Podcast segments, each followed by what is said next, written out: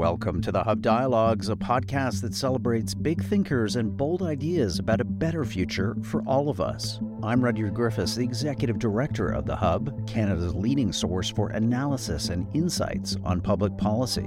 Our goal at the Hub is to escape the opinion bubbles of conventional conversation and prod our popular discourse back to the issues and ideas that can shape our collective future. On the Hub Dialogues, you'll hear Sean Speer, our editor at large, in conversation with some of the world's sharpest minds and brightest thinkers about the issues and ideas that they're passionate about and that they think we should spend more time focusing on. The Hub's podcasts are generously supported by the Ira Gluskin and Maxine Granovsky Gluskin Charitable Foundation and the Linda Frum and Howard Sokolowski Charitable Foundation. Enjoy this Hub Dialogue. Rudyard Griffiths here, the executive director of the Hub. Normally, you'd hear Sean Speer's voice hosting these, the Hub Dialogues. I'm stepping in today to help out Sean with some continuing coverage of the ongoing war in southern Israel and Gaza. We're committed at the Hub to bringing you the latest analysis and insights on this conflict, and today we're exceedingly fortunate to be able to share an interview I conducted earlier this week with Bret Stephens. Bret Stephens is a celebrated New York Times columnist, Pulitzer Prize winner, the former editor in chief of the Jerusalem Post, and someone I go to consistently to understand contemporary and world events, and also deep analysis and insights into anti Semitism and its pervasiveness in our society today.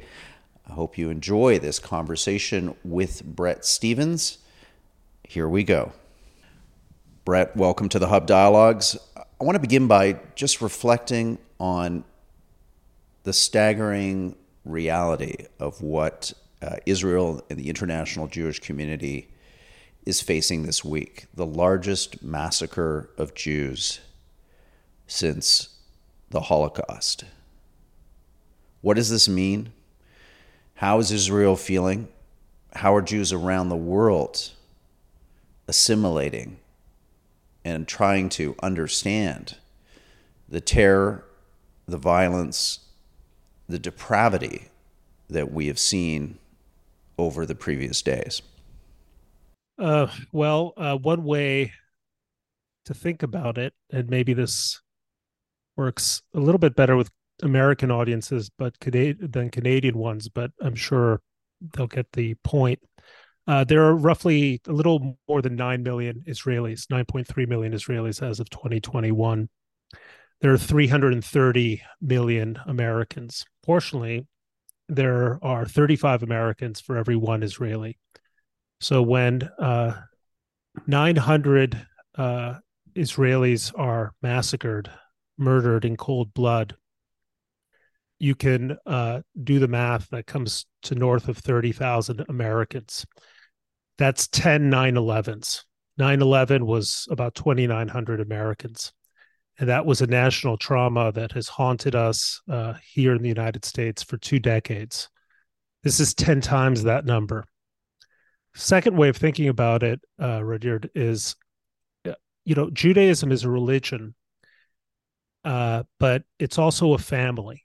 And in many cases that's literally true I have family in Israel. Uh, every every Jewish friend in I have in the United States or Canada does as well, and everyone I I have in Israel at least knows someone who was murdered on Saturday because it's that small of a country.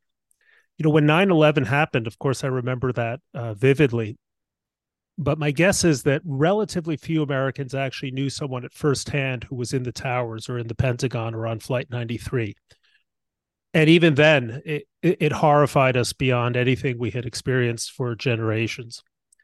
Uh, everyone in Israel, everyone in Israel has a brother, a sister, a cousin who is gone. And that might help explain the rawness of the emotion that I think every Jew in Israel or in the diaspora is is feeling uh, uh, right now. Literally, members of our family, close friends or at the most close friends of friends have been torn from us in the cruelest and most despicable and cowardly way imaginable. Well put, Bret. Um, very well put. Let's turn to immediate events. It now looks like the opening stages are set for a significant ground offensive into Gaza to neutralize uh, this heinous terrorist threat. Your thoughts on that as the consequential result of this weekend's massacres? What's at stake? What's at play?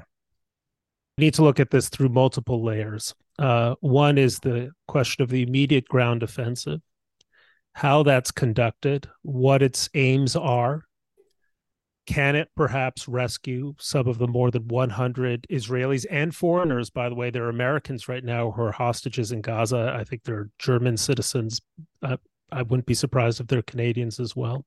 And my hope is that the Israelis not only think hard about the tactical objective of punishing uh, Hamas and degrading its war machine, but the strategic question of whether Israel can accept Hamas as the de facto sovereign in the Gaza Strip uh, for more than a decade, for 16 years since Hamas took power in Gaza in a very bloody coup by throwing their political opponents out of windows.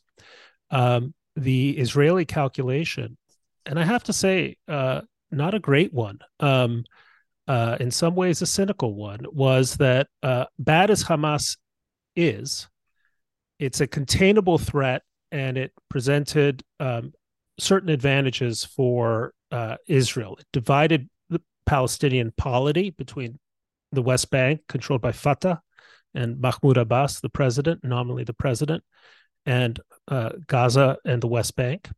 It was an advertisement to uh, Israel and the wider world why Israel couldn't contemplate further territorial concessions to the Palestinians, given the possibility of Hamas uh, uh, taking over. There was a sense that even though Hamas was a threat, technologies like Iron Dome and the technology to stop the, the tunnels that had been a problem for a number of years uh, made it more of a nuisance than a, than a strategic threat. And so there was what in Hebrew parlance is called a conceptia, a concept. Um, that this was an arrangement that, for all of its flaws, basically suited Israel's strategic interests. It allowed is it, it allowed Israel to sort of cauterize the Gaza threat while it it dealt with larger problems as far as Israel was concerned, namely the, the threat from from Iran.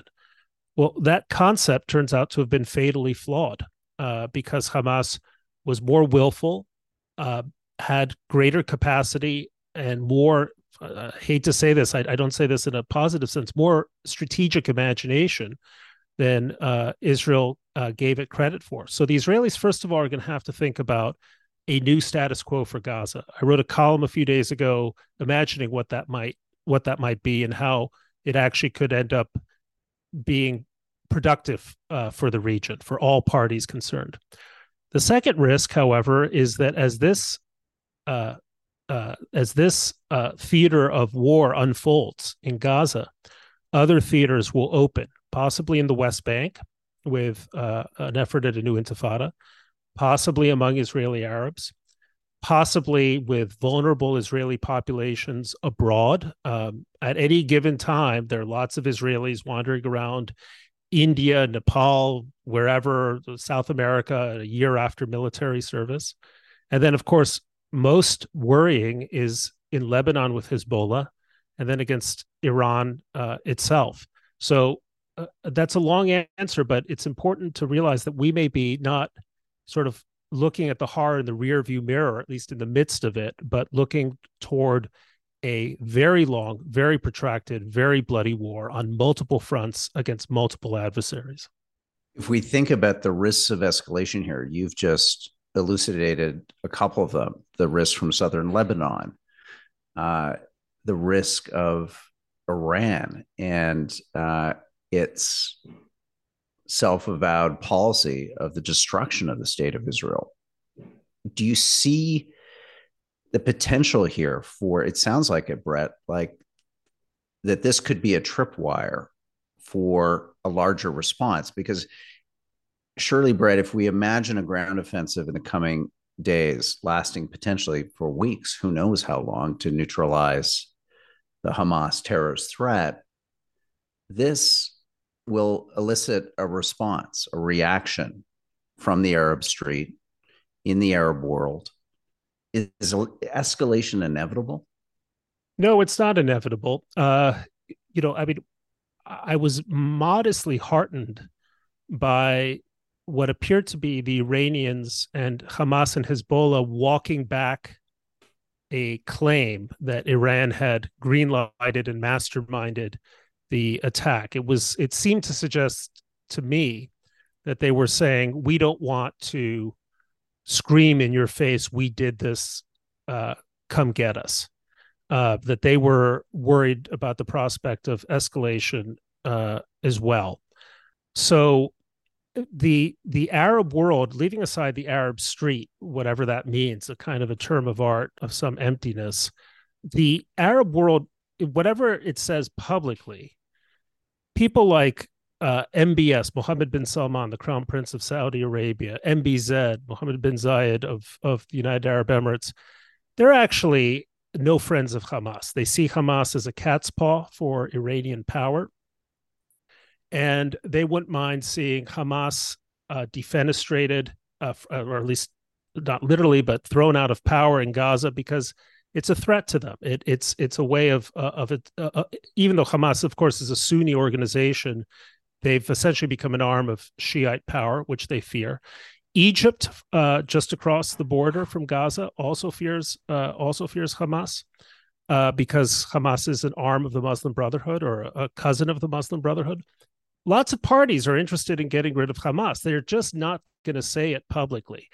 And I would add if I were an Israeli policymaker, the reason Israel was able to make inroads, diplomatic inroads recently in the Arab world with openings to UAE and Bahrain and Morocco and even Sudan was the perception that Israel was the strong horse in the region, that Israel had capacity, military capacity, will, and initiative. If they are now perceived as a weak horse, as as um, immobilized by the har that's befallen them, then the Arab world is going to swiftly turn away from from the the rapprochement with Israel because it isn't the ties aren't based on love. Uh, they're not based on kinship. They're based on a strategic perception, and Israel now has an interest in showing that that perception is astute. Bret, do you have a sense here that Hamas has dangerously overreached? That possibly this horrible attack exceeded beyond their wildest expectations. And as a result, they're vulnerable right now. They're on their back foot in terms of international approbation and condemnation. They're on their back foot in terms of some of their traditional sponsors like Qatar uh, and you know other players in the region. Is this in fact an opportunity now, Bret, to to push on Hamas, um, not just on the military front, but a full spectrum renunciation of this terrorist organization?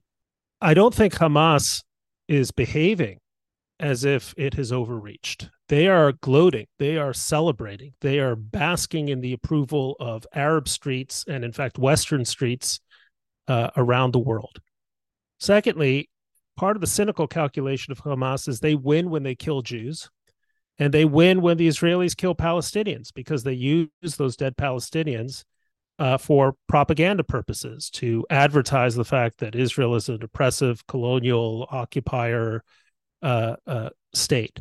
Third, their experience of past Israeli policy is that while Israel will will take whacks at them in response to provocations, uh, Israel's not yet prepared to uh, remove them as the governing power in Gaza for the reasons I mentioned uh, earlier.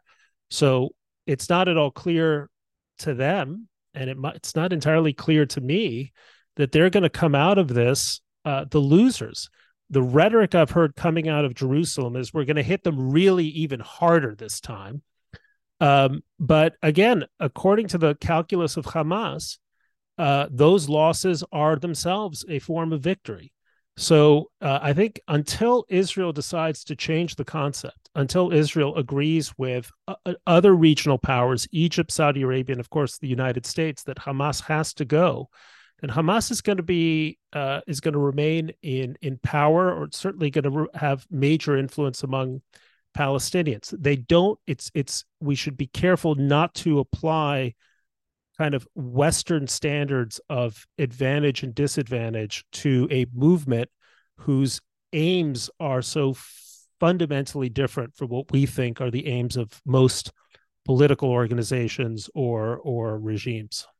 Let's talk a little bit about the Western response. President Biden today on Tuesday, the 10th of October, gave a strong speech um, from the White House, uh, a unilateral, unconditional uh, renunciation and condemnation of uh, these terrorist attacks, these massacres that have been perpetrated by Hamas on Israelis and on Jews.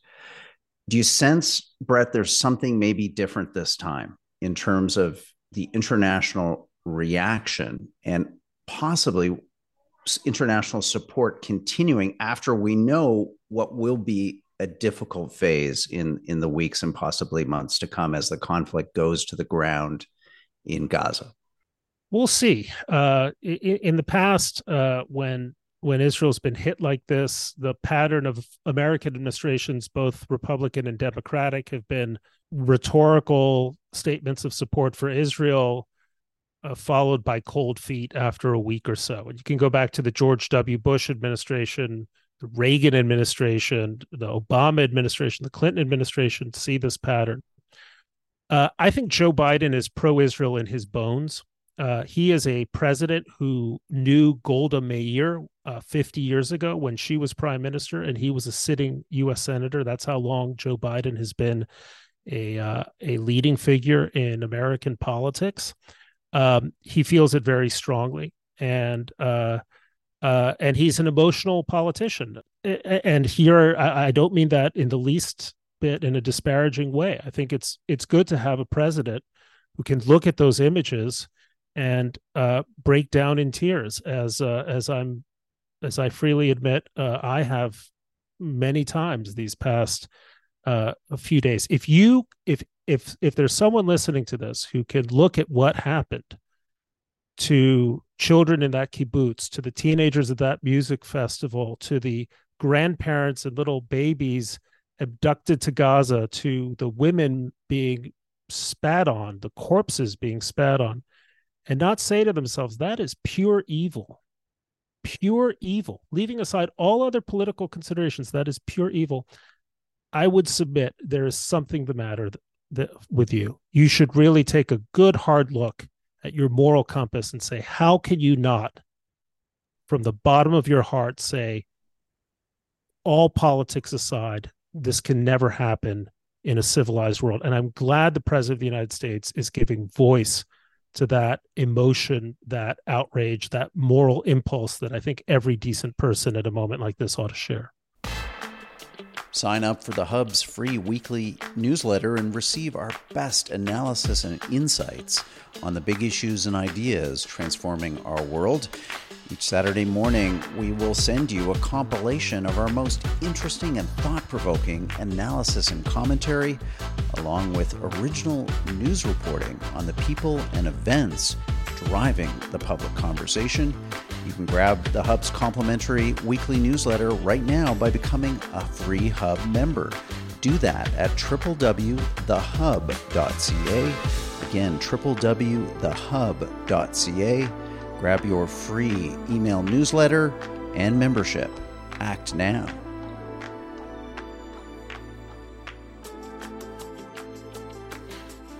We are seeing, though, Bret, these voices that we knew would be there, often for whatever set of circumstances, on the left, who've traditionally been supporters of the Palestinian independence movement.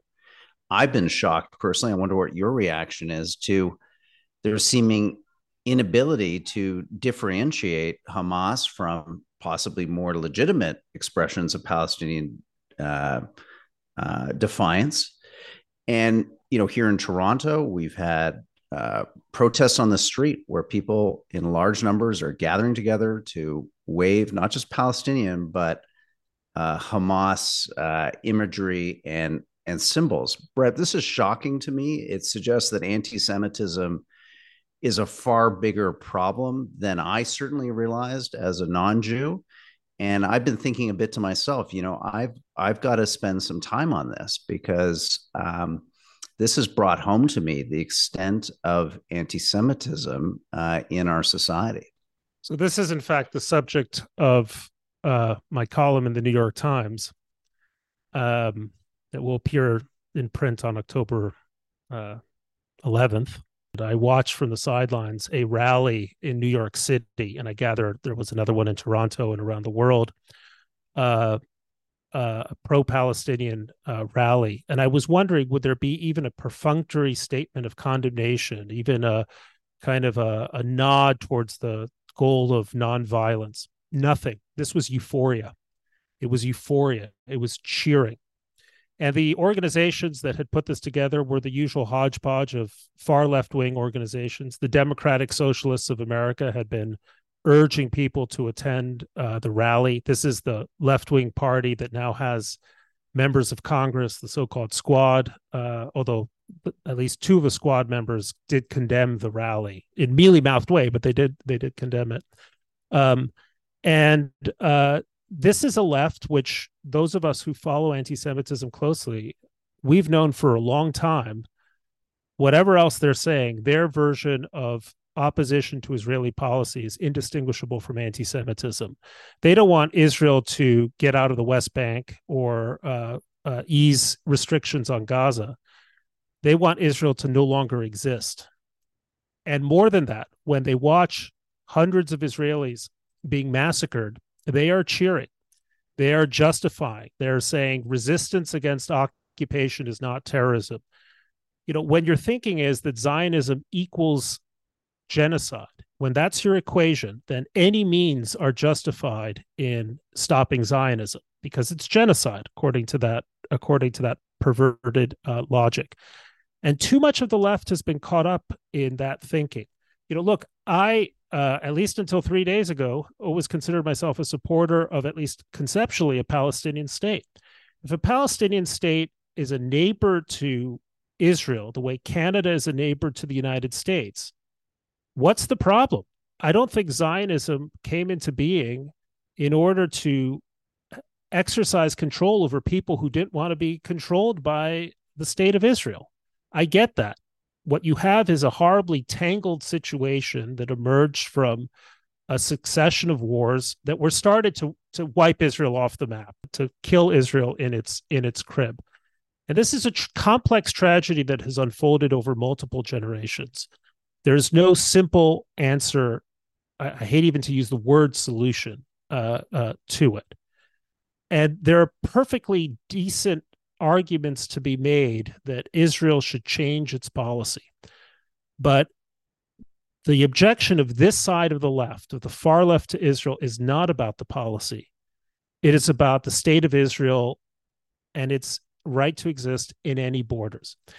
And people who sincerely care about Palestinian interests have a real interest right now, this moment, in dissociating themselves in the strongest possible way from what Hamas just did. Because a Palestinian movement that is captured effectively by Hamas, ideologically by Hamas, is one that will never give birth to a Palestinian state because no rational government in Israel will ever allow that to happen after what just happened on Saturday.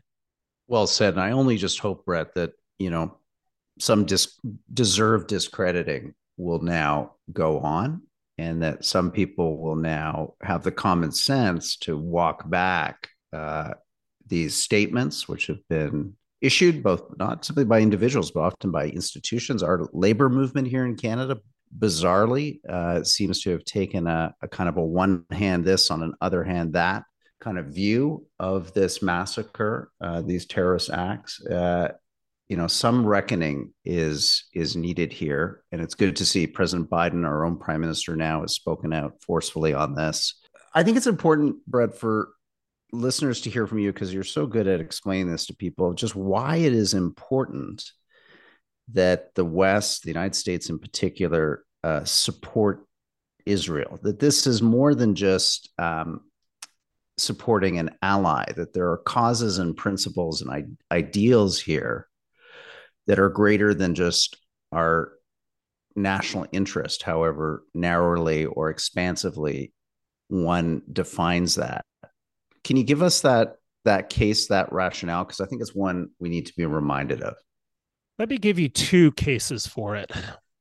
Um, if you're listening to this show and you consider yourself a liberal or progressive, and your values are for feminism. Your values are for LGBTQ rights. Your values are for uh, a free and vigorous press uh, holding uh, people in power to account. Your values are for uh, an open society.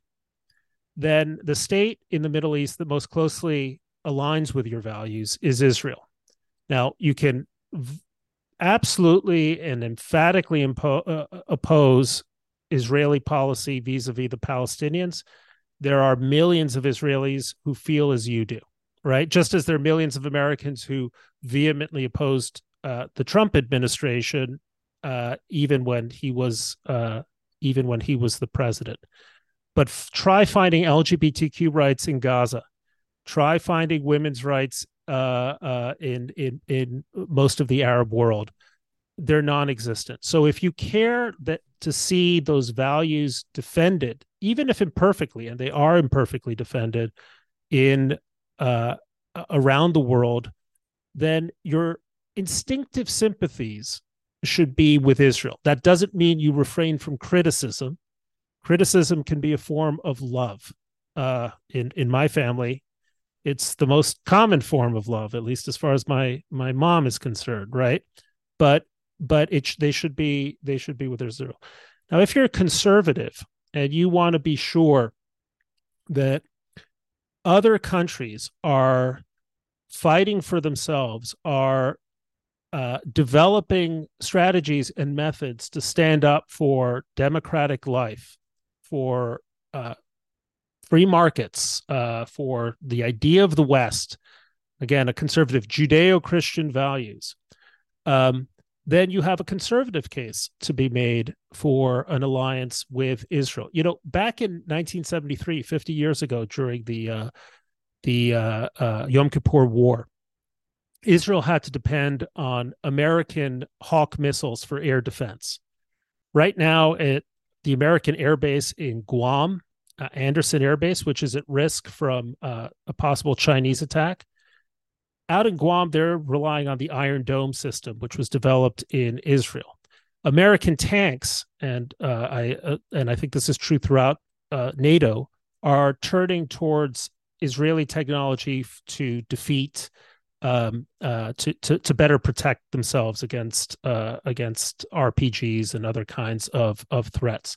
So Israel is generating value, uh, economic value uh, strategic value, tactical value for Western states. And I think you should look at it in those two lights. Whether as a as a liberal, your values more closely aligned with Israel than certainly they do with Hamas or the Palestinian Authority, and the same is true in uh, as a conservative. And it's also a, I, I make one final point, Rudyard, which is that we no longer live in a world where our oceans, the Atlantic and the Pacific, are our moats. We can't afford to simply turn our back on the world and imagine that it will turn its back on us. We can try to do that, but eventually it comes back to haunt us. So we have an interest in supporting allies at the periphery on the front lines between open societies and closed ones, whether it's Taiwan, South Korea, Ukraine, or Israel, right? Who are willing to fight and defend the way of life that we hold dear. And if we can support them in that effort, then it spares us the risk of having to do it for ourselves. So, one of the arguments that I make, thank goodness, look at the Ukrainians fighting for themselves. All we are doing is supplying them with the tools. They are supplying the lives and the risk, and the same is true in Israel. So that to me is the is is the set of values that should undergird broad Western support for an embattled, imperfect but democratic state like Israel.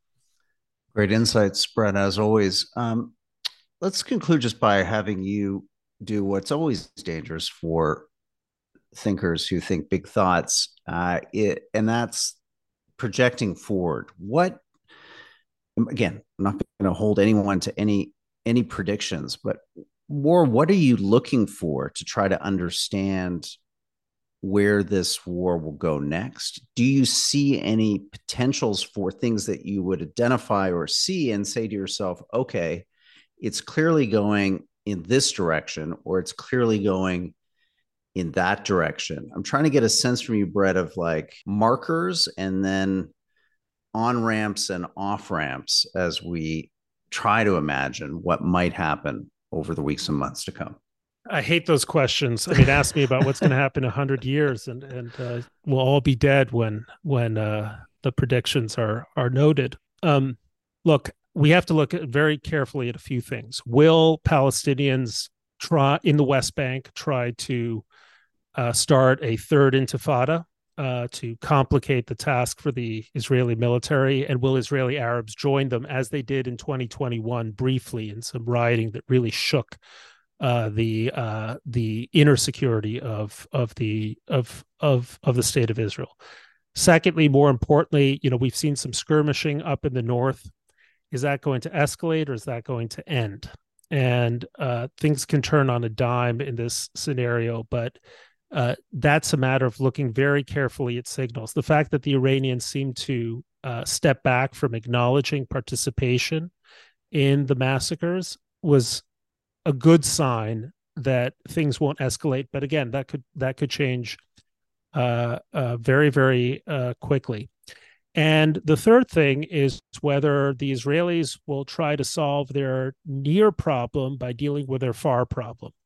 Uh, if Israel concludes that Iran had a major hand in in the in the attack, and it wouldn't surprise me in, in the least, and and and if the Israelis have good intelligence to that effect, they might want to essentially uh, adopt the Russian motto of escalation, escalate to de-escalate. They might want to go very big and shock the Iranians so as to do two things. Number one, strike the central enemy as opposed to the peripheral uh, peripheral enemy. And number two change the psychological equation here. You know israel cannot obtain an unconditional victory because they're never going to get an unconditional surrender. It's never going to be a uh, surrender ceremony on the battleship missouri in in uh, tokyo bay but what they can do is achieve an unequivocal victory that is to say one that leaves no doubt to, in anyone's mind whether it's in in in riyadh or in gaza or in tehran who the victor of this battle was. And that's important because if Israel can achieve an unequivocal victory, it restores deterrence, it restores a sense of of of, of self-respect. It gives uh, wavering allies like the Saudis and the Emiratis are reasons to think, okay, the Israelis got surprised, but this is still a capable adversary. And it might give the Palestinians room to think, we never want to do that again. We have to move down a different path. We have to think of a future Palestinian state not as the tip of a spear aimed at the heart of the Jewish state, but as an independent, sovereign territory, uh, and perhaps one day a state that wants to be progressive in the best sense, that wants to contribute to a better region, a better civilization, that wants the Palestinian name to be connected to something better than what we saw on Saturday.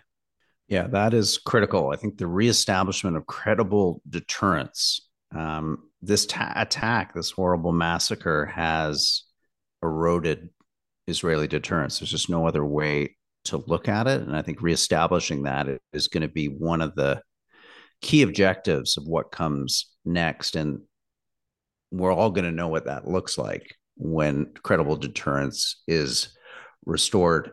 Final question, uh, Bret. I know this is very personal to you. You have many uh, friends, family um, in Israel. What are you hearing from people on the ground? What is the mood in Israel right now? How are Israelis responding to the shock? Have the, are they coming out of that shock? What is the what do you think the national mood and attitude is going to be going forward now? I think anguish is competing with fury, and um, very much the way it it felt for Americans on 9/11 and the days after. I think there's a sense that um, first they're going to settle some scores with their enemies. They're going to bury their dead and and mourn them. There's going to be a political reckoning real soon. As soon as this war is over, I don't see how this failed leadership in Israel can possibly survive after a debacle on uh, of this magnitude. But the Israelis will sort themselves out. I'm sure of that. You know, Israel has a lot of problems, and I underscore it is very far from a perfect country. I don't know of a perfect country, and um, it's a country of of human beings trying to make their way through history. But it is a country that has a great deal of social capital. That is to say, they're at at beyond the uh, capacity of the state, people recognize one another as brothers and sisters. A um, a colleague um, who I, I, I, happen to know, sort of with one degree of separation personally, a, a, a journalist for uh, Israeli newspaper uh, Haaretz, Amir Tibon, was um, lived in a kibbutz hard on the Gaza border and was stuck in the safe house of his house when he could hear the terrorists uh, outside with his wife and his two young daughters. And he called his father, who is a retired general in his 60s. And his father and mother got in a car and drove down from Tel Aviv to rescue their child, 35 year old journalist stuck in a safe house. On the drive down, they encountered wounded soldiers. So then, first, they rescued the wounded soldiers. And then they continued to drive down, getting picking up soldiers along the way. This retired general effectively inserted himself in a unit as a 62, 63 year old man and fought his way into his son's kibbutz to rescue his son and his grandchildren say what you will about Israel. In a society where that happens, that society in the long run is going to endure.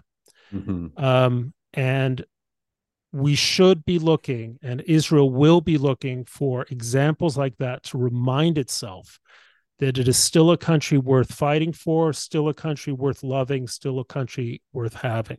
Bret Stephens, thank you so much for coming on short notice today to talk about the issue that we've all got to wrap our minds and, as you remind us, our hearts around uh, in the days and months to come. We look forward to reading your columns, your guiding light for many of us in understanding these and so many other contemporary issues. So, thank you for your insights and your words of wisdom uh, this afternoon. Thank you for having me. And I'm hoping that the next time I'm part of a debate or conversation, it's under happier circumstances. Hear, hear. Thank you for listening to this episode of the Hub Dialogues, brought to you by The Hub, Canada's leading source for analysis and insights on public policy. We hope that you've enjoyed this episode. Please share your favorite Hub podcast with friends and family and subscribe wherever you get your audio online. We also appreciate your ratings and reviews. Go to our website, www.thehub.ca I'm the Hub's Executive Director, Rudyard Griffiths. This episode was produced by Amal Attar Guzman. The Hub podcasts are generously supported by the Ira Gluskin and Maxine Granovsky Gluskin Charitable Foundation and the Linda Frum and Howard Sokolowski Charitable Foundation. Thanks for listening.